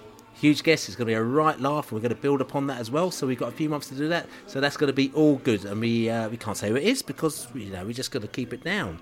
You know, don't forget to subscribe and comment on iTunes and all these other platforms as well, because if you subscribe and you put on there and you comment, we'll give you a bit of a shout out. But let's just go back to the match, QPR match, because we spoke to the Finney man. The Finney man said 3 0 to QPR. We're not quite sure about that one because we need to go there and get a result. We've had a couple of stinky results, but we need to turn it back around. And I'm thinking after the last time, not the last time, but the time before we went to QPR, and we embarrassed ourselves, to be quite honest with you. QPR smashed us off the park, well, on the goals front anyway, and uh, the fans were very unhappy. But after that, we turned it around and we probably didn't lose another game after that. And I think Dean Smith and the players realised how important it is to beat QPR. Do you think they're going to be up for this one, Laney? Yes. Um, f- for whatever reason, they weren't at the races at all against Burton last night, and they're tired apparently. Yeah, whatever. You know, it, it's. It, it, it probably. I, I don't. I don't think it's excusable. I, I, I think they were guilty last night of um, assuming that they would just win by turning up, and you know, that's that's not the Brentford that I know. The Brentford I know is that they, you know, you just you're just respectful of who turns up and you, you have to go and outplay them. We, we didn't do that last night. We, we we did outplay them in, in certain respects. We were the better team, but you know it, it just didn't end up in chances. QPR, different kettle of fish. Um, we will go to Loftus Road. We've won the last two games there. Um, I, I don't see any reason why we won't win the third. I'm glad we're playing QPR, not Fulham. Fulham obviously went to Bramall Lane last night and did a remarkable job, winning five, five, four or whatever it was, or however it ended up there. Um, that just just like incredible. So we, we don't want to be, be, be beating them yet. But saying that, they, uh, they obviously didn't go to Bramall Lane to park the bus, did they? No, they didn't. You know, and uh, we- we've we've said this, and we know this. You know, if you if you play Brentford at football, we'll we'll match anyone in this division. If if you know, sometimes we we get out tacticked, and we got out tacticked last night Against Burn. Against Burn, Ian Holloway. He he gave it the big un before the um before the, the, the whatever the cup it is this year, the Carabao Cup, and and and he got he got rumbled, and I th- I, I got a feeling uh, we, we, we are we are a very very very good footballing team on our day. We will play it at our best on, on Monday night. we will beat them. We, we, we, was, well, I'm not. I'm not going to give it the big one and say we're going to do them three or four or whatever. Well, then give us a score prediction then. Um, one or one or probably two one. Two one Brentford. Two one to Brentford. 2-1 yeah, Brentford. You beat. So, so, uh, two one to Brentford from the Laney man. The Allard. QPR. Are you as confident as Laney, or do you think we might have to sort of reel it back a bit? Um, I I worry about these sort of runs of results. Um, I know it's I know it's that um, I can feel Laney looking at me, glaring at me as I as I say it, but um, it does. You know, Jimmy Mack will be shouting at the um, at us if we don't mention it. Um, and is this the downwards? Is this sort of the downward spiral again? Um, what I'd really like to see is actually this is the beginning of, of, of where we don't see runs of results because we got two big games coming up, and um, and I I would really hope we take at least four, if not six points from them. Um, you're superstitious. no, it's not superstitious. It's just um, it's just that, that that's the way it's been. But but there's but there's a bit of me that thinks I think we we just need to break it, and I'm I'm going to say we will break it. Um, I think we've gone to QPR in terrible form before. Um, we've been, you know, taken apart there, and we've got, but we've gone there in bad form before, and we've and we've won um, two 0 So I, I, I, I would say we're in kind of, you know, average form at the moment. We're not really sure where we are. Um, I think no, no, no. I think I think we can sneak it. I, but I think it, I think it'll be tight. Um, I was going to say two one, but I think that's already gone. So I'll No, go. I'll go. it. I'll, Can I I'll, allow you. one? Yeah, I'm allowed. Allow you. Yeah. Okay, I will. Yeah, two one then. Two one beats. So it's two, it's just two two ones here as well. And for me, QPR, listen, we've, we had a bad day at the office uh, against Burton. Um, Cardiff, it could have gone either way, but we know that we're good. And also, I think Dean Smith had learned from his mistakes as well as it is, and he knows that he needs to flip it up. We've had a longer break than we would have done, so I think that we're going to be coming up fresh and we're coming up potty for it. The, the one fear that I do have is who's going to be the player that's going to be going. We need to like we need to give it to these lot. We need to absolutely hammer these lot because to be fair to Harlee Dean with all his positives and his negatives, Harlee Dean would have gone out there and before he would have said QPR, we need to smash them off the park, and he knows that against Fulham and everything like that. He knows that kind of situation. Um, but today, uh, on on Monday, I don't know if Egan's going to be giving that because we were talking about Egan the other day. He's the captain. But is he a vocal captain? Is he the leader? Is he the absolute kind of like, come on, let's have potty for it? Because we need a real potty for it person who's going to be going out there. And I, I have to admit, might be Woodsy. Maybe it's Woodsy, but Woodsy isn't the captain. But we need somebody to go out there and say, we can't be losing to this lot on Saturday. Uh, on, Mon- on I keep saying Saturday because we're so used to it, but it's on a Monday. But for me, I'm thinking it's got to be. I want to go two one as well, uh, but I can't do. I'm actually going to say that we're not going to let in a goal, which is probably quite unusual for us away from home. Two 0 to the mighty mighty bees. So take me back to that hotel room in Denmark. So, so Anyway, listen, we, we, we, we're moving on from that. Listen, listen, this, this is the beesotted pride of West London podcast. Listen, he's talking about Denmark and Marcondes, and we've got a full Danish team, you know what I'm saying, and all that kind of stuff, you know what I'm saying. We've, we've got all that stuff. We're Pride of West London podcast. We've got a big game on Monday. Keep your eye, we're going up there, and hopefully we'll be able to get ourselves back on track. We probably need to win two or three games. We'll probably be back there right in the reckoning. This is a mad, mad league. I know Birmingham City, and I know we don't keep track of Birmingham City, but everyone talks about it. Is that Birmingham City was playing tonight as well? And how did Birmingham City get on? You know what I'm saying because I know they were they were losing two 0 and I know that um, there was a comment from somebody saying that the second goal was absolutely. There's an absolute scenario of the second goal where they flipped it into the area, and the Birmingham defence was all over the gaff apparently. So uh, lost you know, so they lost 2 0 as well, Birmingham City, you know, and it's, we keep talking about QPR, we talk about Fulham, but Birmingham City has always been there in the mixer for us, there, and we're looking out for their results. And at the end of the day, listen, you know, do you still like Birmingham City?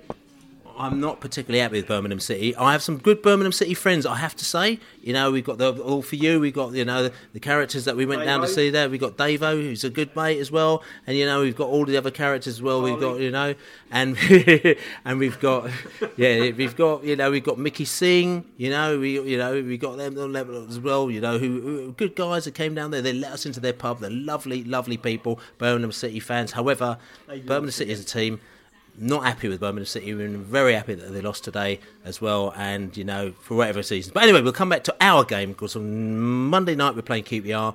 Fingers crossed we're going to play QPR. Fingers crossed we're going to beat QPR. But at the end of the day, tell you something.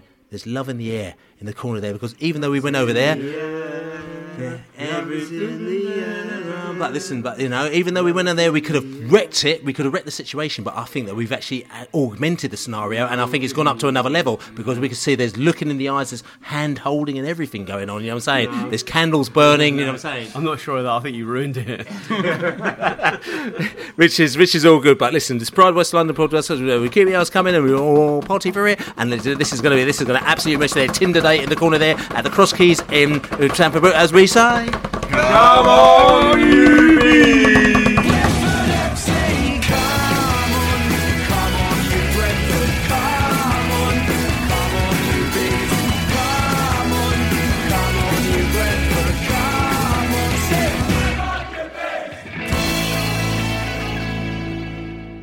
Away days are great, but there's nothing quite like playing at home. The same goes for McDonald's. Maximize your home ground advantage with McDelivery. Order now on the McDonald's app. At participating restaurants, 18 plus serving times, delivery fee, and terms apply. See McDonald's.com. And there it is. That's as good as it gets on this stage. Nissan Townstar EV strikes again. It's an unstoppable van. Unstoppable. Look, just fantastic. You can actually see the Pro Pilot technology in action. Effortless parallel parking. It moves with all the confidence that comes with a five-year warranty. And with a bench full of all-star van experts, there's real strength in depth here. That's all-star quality. Search Nissan Townstar EV and visit your local all-star van centre to see for yourself. Terms and conditions apply. Five years or 100,000 miles, whichever comes first. ProPilot is an advanced driver assist technology. Driver's responsibility to stay alert, drive safely, and control vehicle at all times. This podcast is proud to be part of the TalkSport Fan Network. TalkSport. Powered by fans.